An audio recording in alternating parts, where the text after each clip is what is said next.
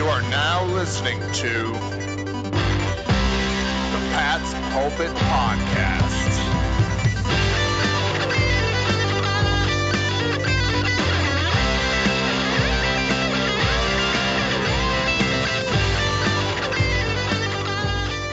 All right. Hello, everybody, and welcome to the Pat's Pulpit Podcast. It is the Thursday edition of this week nine in the NFL. I am Alex Shane here with Rich Hill. Rich Hill, can you believe we are entering into the second half of the NFL season already? It's unbelievable. It's unbelievable, and it feels like the season has both just started from a timing standpoint and from a scheduling standpoint. The Patriots game against the Baltimore Ravens seems to be the first real game of the NFL season for the Patriots. I'm excited for that to get underway. Alec, how are you feeling about the second half of the year? Well, Rich Hill, this was supposed to be, you know, this was the meaty part of the schedule. Nobody good. They haven't played anybody yet. They have not impressed anybody because everyone they play stinks. So it is time for them to prove their mettle against some of the better teams in the AFC and NFC over the next couple of weeks. There's a nice bye stuck in there so they can refresh and rehab and get some more play stuck in there. Big game coming up against the Baltimore Ravens on Sunday night. But first, let's look around the week and see what's going on, what games you're looking forward to. Some pretty important games going on this week, especially as teams start jockeying for playoff position. Yeah, absolutely. And and looking at the the AFC right here, a couple big games that I would want to talk about. First off is Texans at Jaguars. Texans right now are clinging on to that second wild card seed. They are trying to fend off the Jaguars, who are next in line at four and four. So winner of this game will likely be holder of that sixth wild card spot or that sixth playoff spot, which would be a wild card team. Texans will be down J.J. Watt on defensive line. Jaguars are riding the, the shoulders of Gardner Minshew, the, the rookie sixth round pick phenom. So that will be an interesting game from an overall perspective of who's going to make the playoffs, but I don't think it's going to matter too much from a seeding perspective.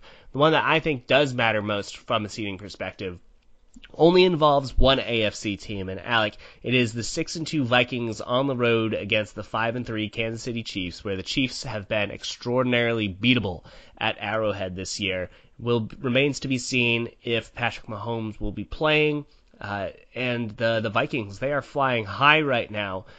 What do you think happens to the Chiefs in this game? And if they happen to lose, what does that mean for their playoff prospects? Yeah, I mean it's a good question. Based on the way the Vikings have been playing this season and the way they attack defenses offensively, I would feel comfortable actually picking the Vikings to win this game and win Mahomes in the lineup. Uh, Dalvin Cook is having a career year as a running back. They are very methodical and they are capable of hitting you big and hitting you deep. So I can see the Vikings winning this game regardless of who starts. And if that happens, if the Chiefs do lose another one at home, I think they're virtually out of the one seed completely, regardless of how the rest of the season finishes out. And I mean, they could drop as as low as this the the, the four seed, depending on how the the Colts and the the Titans and the rest of the AFC plans out. So I think this is a this might be a must win game for Kansas City, which is crazy to say, but the Vikings are no joke, and I think if especially if they continue this myth that they're beatable at home uh, should they even get the two seed? No one's going to be scared to come in there. I remember the Patriots coming in there in the two seed last year. That was a scary place to play. They've kind of lost that aura this year with these home losses. Yeah, absolutely. And if they continue to drop, uh, you know, they're not having any sort of help from the scheduling gods because the five and two Colts on the road against this Pittsburgh Steelers team that is not looking too great this year. So the Chiefs need to beat the Vikings in order to keep in lockstep with the Colts, who currently have that number two spot in the AFC. I'm not too worried about the Colts from the long term, but that is an issue that the rest of the playoff teams in the AFC have to worry about. Um, before moving on, I have another game that has a lot of import for the New England Patriots, for the NFL as a whole, uh, for society and where we are as for humanity. Uh, Jets on the road against the Dolphins. Two of the worst teams in the NFL that have ever laced up, that certainly we've seen this year. Two teams that are in the middle of a fire sale mode where they are trying to ship off any player that is not you know, under a long term contract. And even if they are under a long term contract, they might go anyways. Alec, what's happening with this game? And uh, whoever wins this game, are they screwing themselves out of a first overall pick? Rich, I am irrationally excited for this game. I think I mentioned it when the Patriots played the Dolphins all the way back earlier in September. This game is must-watch TV for me, and I've never seen a team the way the Dolphins are trying to tank. I don't know if you saw the game on Monday night, but they were winning 14 to three uh, at going into halftime, and they decided to blitz nine guys to the hell of it. And there were players wide open for the Steelers, and he waltzed into the end zone for a touchdown to make it 14 to 10 before the half. The Jets are a mess. The Dolphins, are at least, are purposefully a mess. But what this happens, what this does, this game is going to lead to a game down the line when it's going to be like Dolphins or Jets and playing the Bengals and whoever wins that game loses the one seed overall. So there are a couple games like this up the schedule coming up where like you really want one team to win, you want the other team to lose because one pick overall is on the table for all these teams, and someone's going to screw it up. It's probably going to be the Jets because the Jets are the Jets. well, and you know, I don't know what screwing up would mean for them in that situation. They, I mean, they have their quarterback of the future in Sam Darnold, so they're not necessarily trying to get that first overall seed. So I wouldn't be surprised if they somehow went on a tear and somehow finished the season five and eleven and just found themselves away of any of those blue chip players. Um, so screwing them would be beating the Dolphins and then having the Dolphins subsequently beat the Bengals and having Andy Dalton get you know be traded to the Dolphins to be their quarterback of the future. That's absolutely what's going to happen. Oh my gosh. The Bengals are going to get Tua Tagovailoa and then Andy Dalton will be the quarterback of the future for the Miami Dolphins. Cannot wait for that to happen, Alec.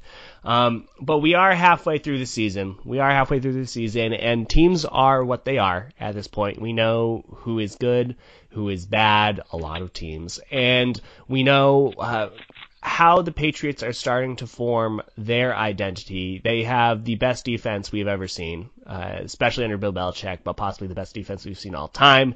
Definitely in the discussion for the first half of the season. And so, with half the year in the book, and uh, you know, I, I don't think there's too many other games of note happening around the league. I would like to go do some midseason awards, Alec, and I would like to start nice. off uh, with who you think is the Patriots' uh, defensive player of the half year. Yeah, this is a tough one because there's an easy way you could make a case for for half a dozen guys on this roster right now. Um, but just based on where he's been, where he's come back to, how he's playing, what he's done for this defense, I got to go with Jamie Collins. Um, as the kind of force of a linebacking corps that's very forceful as it is. He's an absolute menace. I think he's in the conversation for defensive player of the year. He's got interceptions, he's got sacks, he's got forced fumbles. He's as athletic as he was when he left the Patriots to go to the Browns, and now he's disciplined and following the rules. So he is just a force to reckon with, and I'm very excited to see what he does this Sunday against Baltimore Ravens.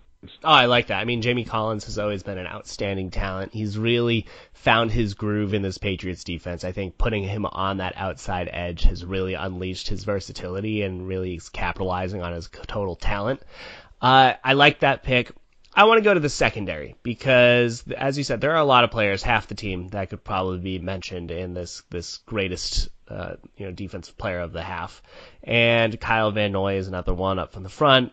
And I would just like to say that I think that the Patriots secondary is doing something exceptional, something that I've never seen under Bill Belichick. I've never seen another secondary do this where whenever they're on the field, I expect them to make a play. And when the opposing team converts a third down, I'm shocked. And I just haven't had that feeling in a while. And so I give a lot of kudos to this Patriots secondary. And there's two players that I want to highlight. First one being Devin McCourty, who is having a career year, five interceptions. I would not be shocked if he finally got that elusive first team All Pro nod that he hasn't been able to get uh, throughout his career. But he is definitely on pace to get his fourth All Pro nomination, which is a very, very impressive feat.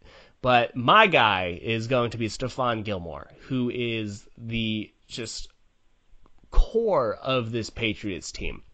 He is doing whatever it takes for Bill Belichick to draw up the most masterful defensive plan.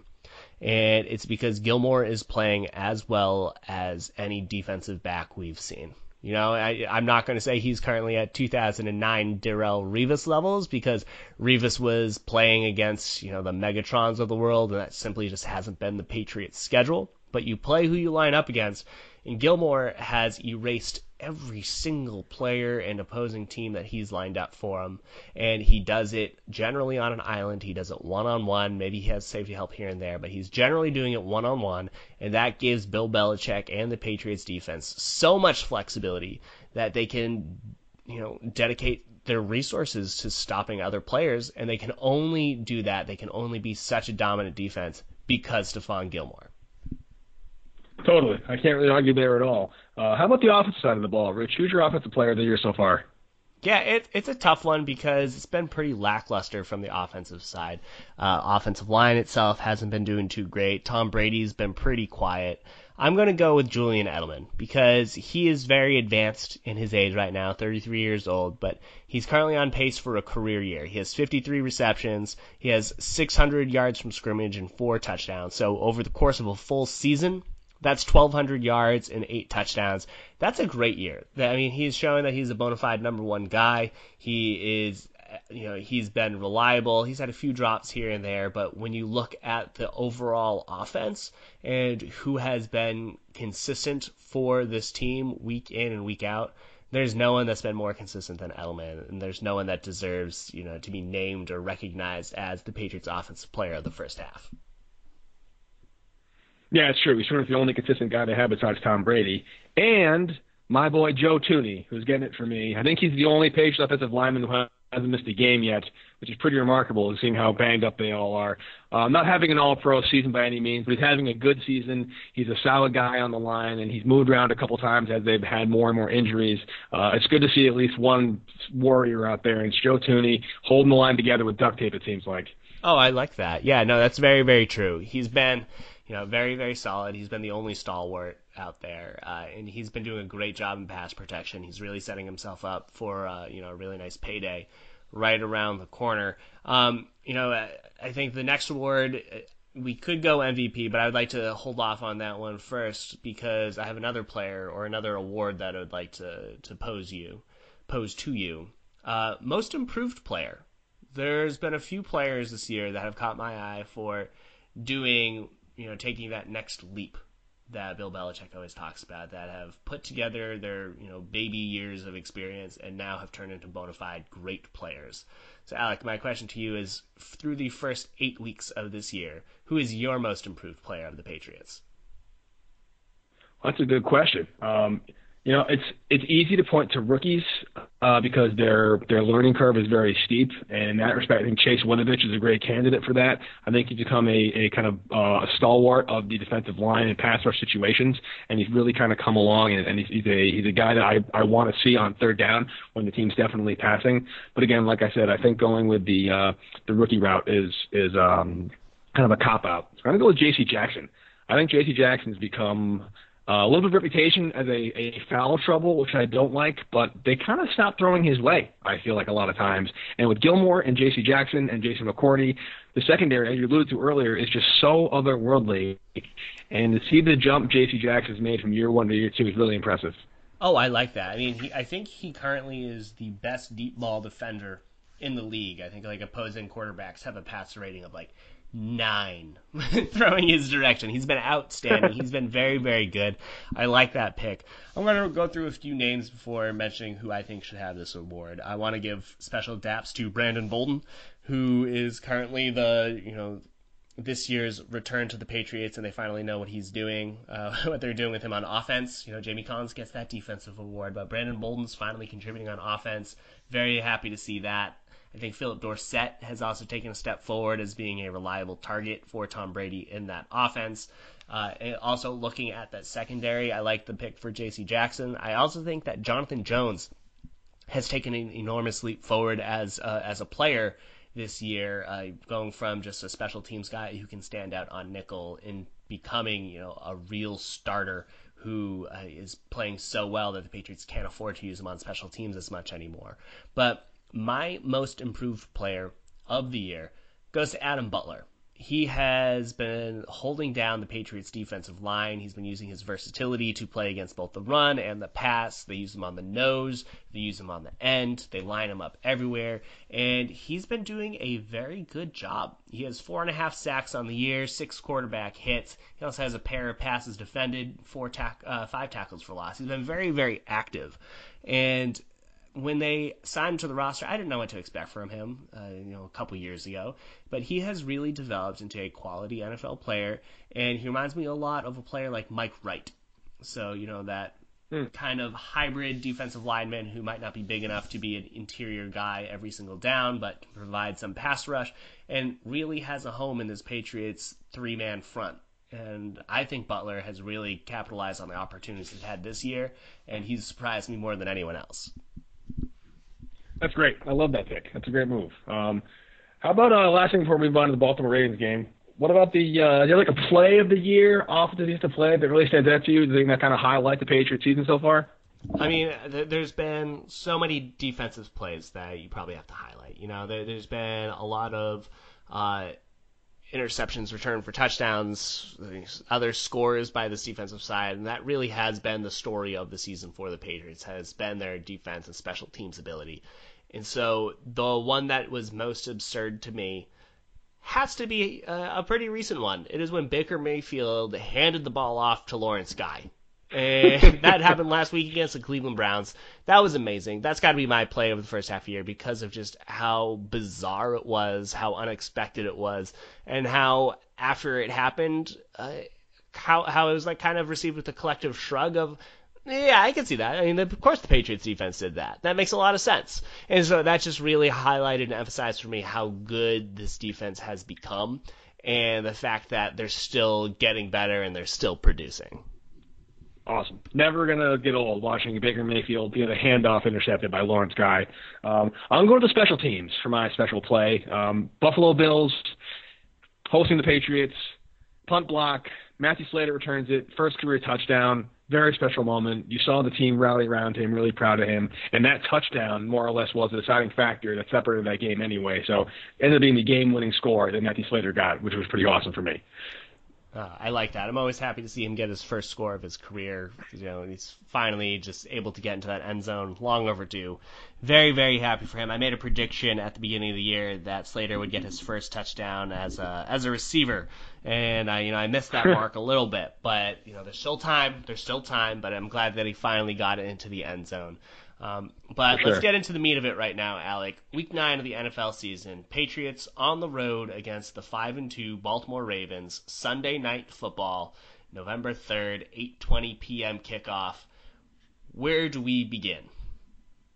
I think we should begin the probably the biggest battle is going to be the Patriots defense versus that Ravens offense, Rich. I mean, looking at the roster, it's funny. I don't really recognize a lot of their skill players.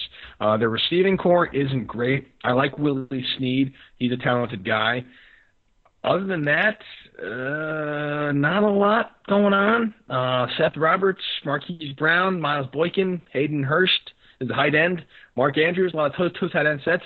The real threat, of course, is their running quarterback, Lamar Jackson, who's having a great year, silencing a lot of his critics. So I think this is gonna really going to come down to how is Belichick going to contain Lamar Jackson, contain the Baltimore rushing attack, and force Jackson to win solely with his arm. Yeah, absolutely, and I, I think that is going to be expected of a play. I'm sure that the Patriots will rely a lot on some of the success that other teams have had against the Ravens, both this year and last year. Uh, I think there was a lot of acclaim for how the Los Angeles Chargers defended them uh, last year by using multiple defensive backs, and that prevented Jackson from getting any real traction outside of the pocket.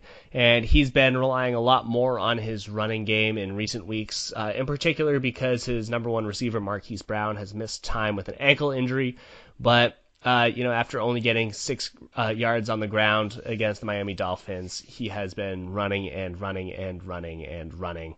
And over the the past was it six games or so, he has 570 rushing yards. He's averaging 95 rushing yards per game. So that is of the utmost import is to make sure that he does not escape the pocket. And as a result, if I'm the Patriots and I'm Bill Belichick, I'm looking at this team and saying, Marquise Brown is coming back from an ankle injury. He's their speedster. You have Mark Andrews as their tight end, who's a good receiving tight end. Outside of those two, I'm not overly concerned of the passing game, so I will sell out to stop Lamar Jackson from escaping the pocket. And so, Alec, if you are Belichick, Belichick, and Mayo, how do you stop Lamar Jackson from escaping the pocket? Yeah, it's a good question. The, the one that's going to decide the game, I think. I think three four is still the way to go. Uh, excuse me, yeah, the, the three four front with the four linebackers. Maybe not be as aggressive when you cover zero blitz because if they can penetrate that, there's not be a whole lot of secondary to, to to stop him. I was going to dedicate maybe Jamie Collins as a as a spy linebacker. I think he can match up with uh, Lamar Jackson to a degree with speed, and maybe get some help with maybe Jonathan Jones uh, J.C. Jackson. Maybe this is a Ja'Whaun Bentley game. A big rangy corner comes in there, gets off the non-designated injury list or off uh, the 53 roster, whatever you want to call it.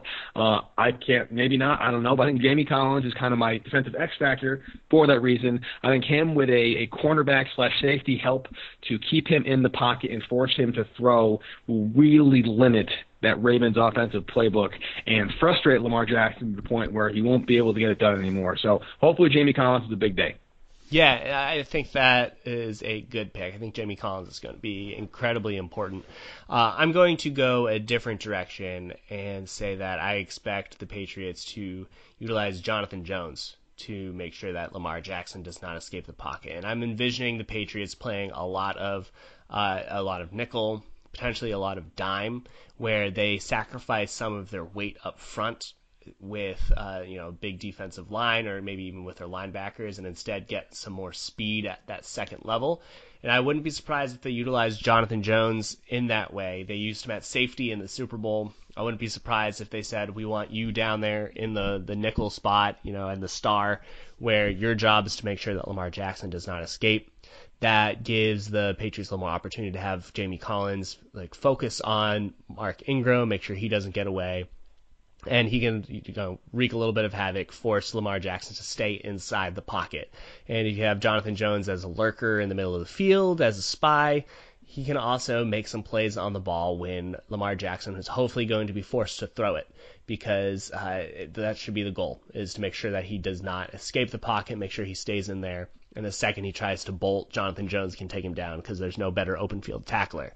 And so, looking at the other players on the on the front, I would say that you would have a lot of Lawrence Guy and Adam Butler as your defensive interior. They will be flanked by the Kyle Van Noy and the the Jamie Collins and John Simon. I would say that those would be the five players I would want on the line of scrimmage.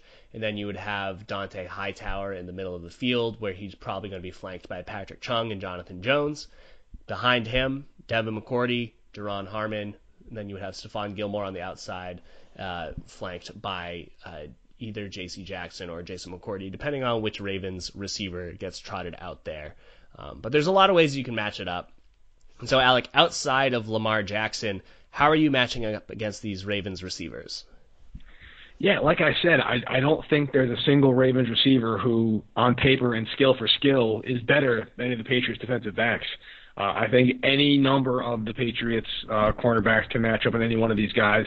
I think Willie Snead can be a Jason McCourty guy. Uh, I think Seth Roberts can be a Duron Harmon guy, honestly, I put I wouldn't mind putting him in coverage. Uh, I mean, especially if you want to dedicate Jonathan Jones to Lamar Jackson the way you said. Uh, maybe J.C. Jackson on Seth Roberts is kind of a, a size disparity, but that's not that big a deal. I don't even know if I want to waste Stephon Gilmore on a, on a receiver. Honestly, I feel like their biggest receiving threat is in the tight ends. So maybe put him on Mark Andrews, uh, Hayden like Hurst, that. Nick Boyle. Um, you know, so maybe because I feel like that's a, a big athletic mismatch.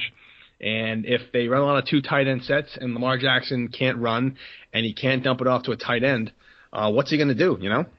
No, I like that. I think that's probably uh, one of the better matchups you can think of out there.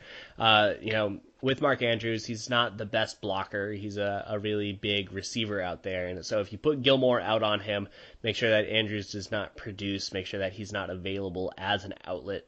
Force Lamar Jackson to look to his second and third out uh, option or second and third options, which like he's definitely capable of doing, but uh, if if you're covering Andrews, if you're covering Brown, there isn't that reliable other option, and then maybe he'll just go down for the sack and succumb to the pressure. So I like that. I would focus on just squeezing the pocket, squeezing it, and then maybe have Gilmore on Andrews, Uh, as you said, I think that Jason McCourty makes a lot of sense on Willie Snead.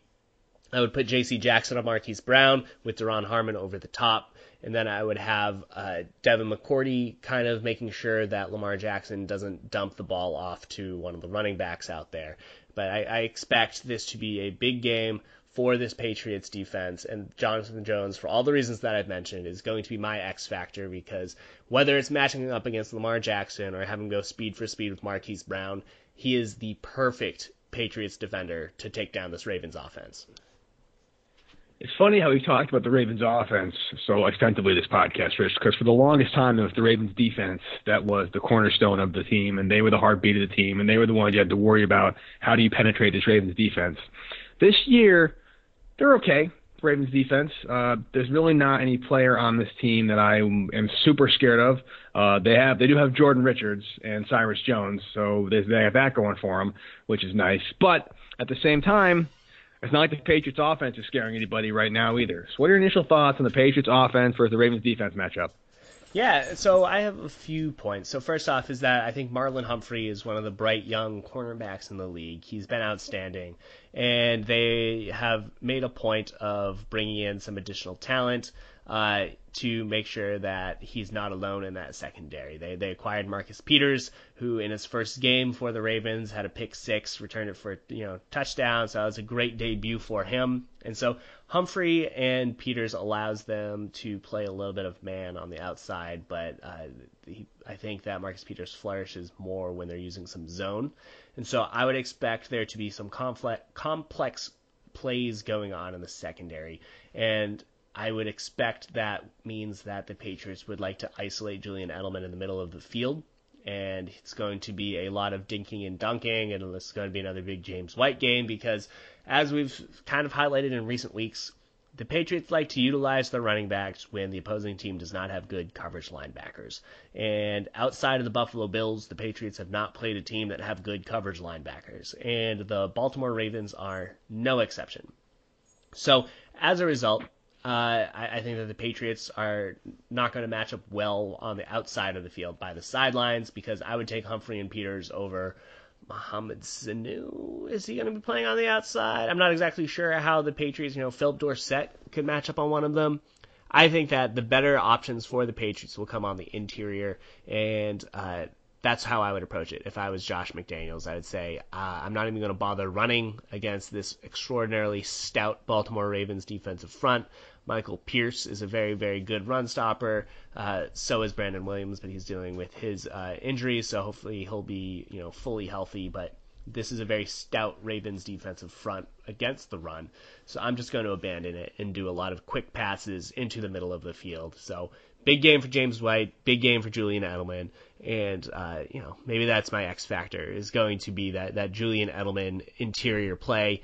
You know, it's not like a, a surprising X factor. You know, he's the leading receiver for the Patriots, but I do th- honestly think that how Julian Edelman goes against this Ravens team is going to dictate how this offense functions for New England.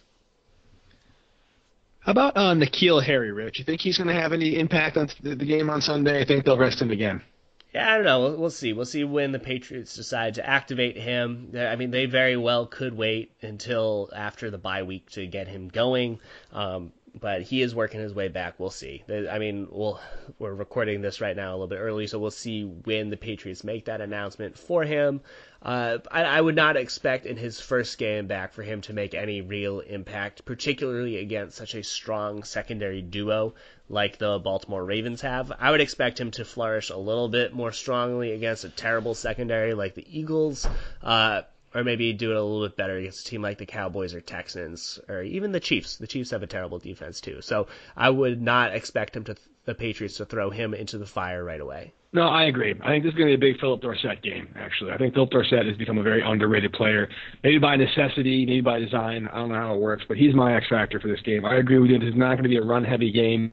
Of course, now they both said that, watch Sony Michel go off like 200 yards, which I'd be fine with. But I think given the offensive line woes and given how stout the Ravens are against the run, I think there's going to be a lot of Edelman and White underneath, which will set up a couple of deep shots to Dorsett. He's kind of their deep threat right now, which is telling in a lot of ways that Phillip Dorsett's your guy you go to deep. But I think he's going to have at least maybe two or I, I kind of, he's kind of able to have like three catches for like 75 yards in the TD. One of those, one of those is being like a long one, uh, and that could be the one that blows the game open. I like that. I like that. I mean, he's already shown that he's such an important contributor to the Patriots. He is just a mere 12 yards away from exceeding his prior year contribution. So he, he has really started to flourish in the Patriots offense. He's having a, the best season of his career. So excited to see him continue to take an expanded role. The Patriots will have to rely on him for the next few weeks. I like that a lot. Uh, Alec, do you have any concerns about the Patriots' offensive line against the Baltimore Ravens? Last thoughts on the Patriots' offense? Uh, I do. I mean, you didn't really need to say against the Baltimore Ravens there. I have concerns about the offensive line. Uh, I think that they are sacking, letting Tom Brady get sacked at a pretty high rate. They don't have any consistency. They don't have any genuine healthy guys, uh, even except for Joe Thuney, who's the only guy who really is a starter that's been there since the beginning. Uh, offensive line, more than any other unit in football, you need cohesion, you need chemistry, you need synergy, and they just don't have that right now. I don't really trust the talent of Marshall Newhouse. I'm not knocking him. Uh, we need that day one back as soon as possible. Shaq Mason is banged up. Who knows how healthy he's going to be coming in? And while I said the Ravens are not teams that I wouldn't, I'm scared of along their offensive line. They're good.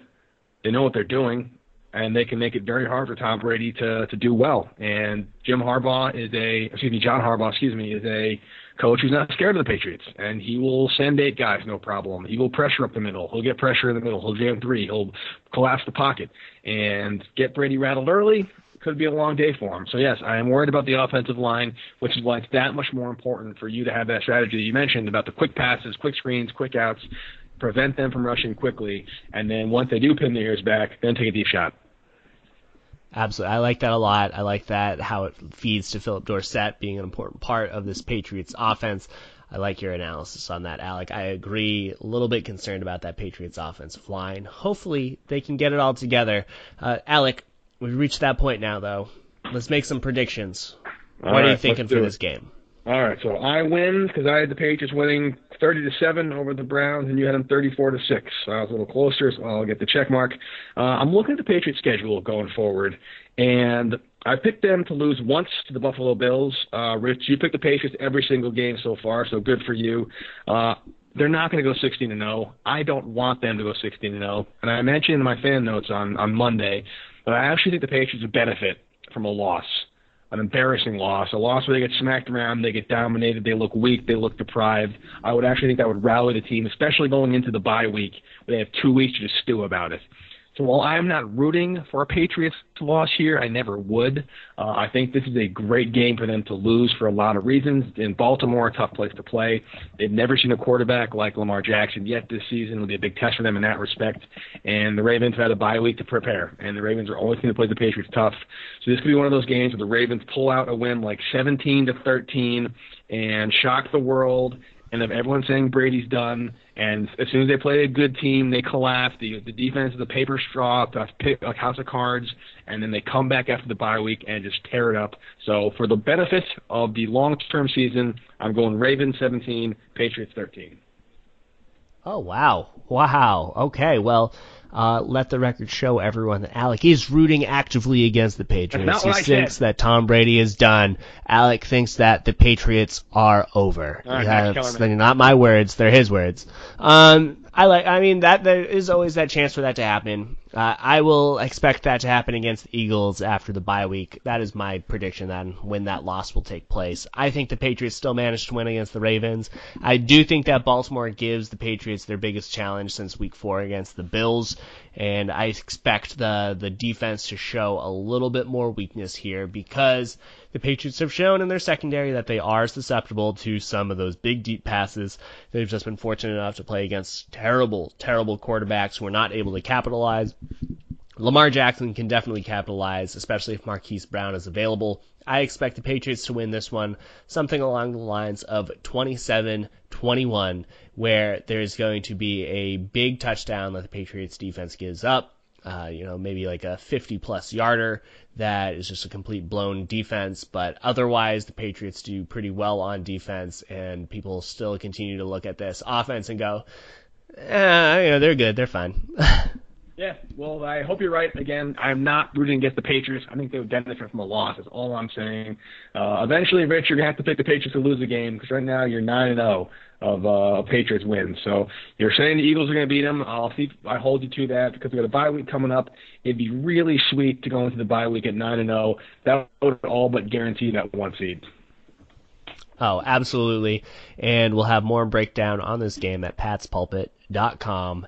Alec, do you have any final thoughts as we head into week nine of the NFL season?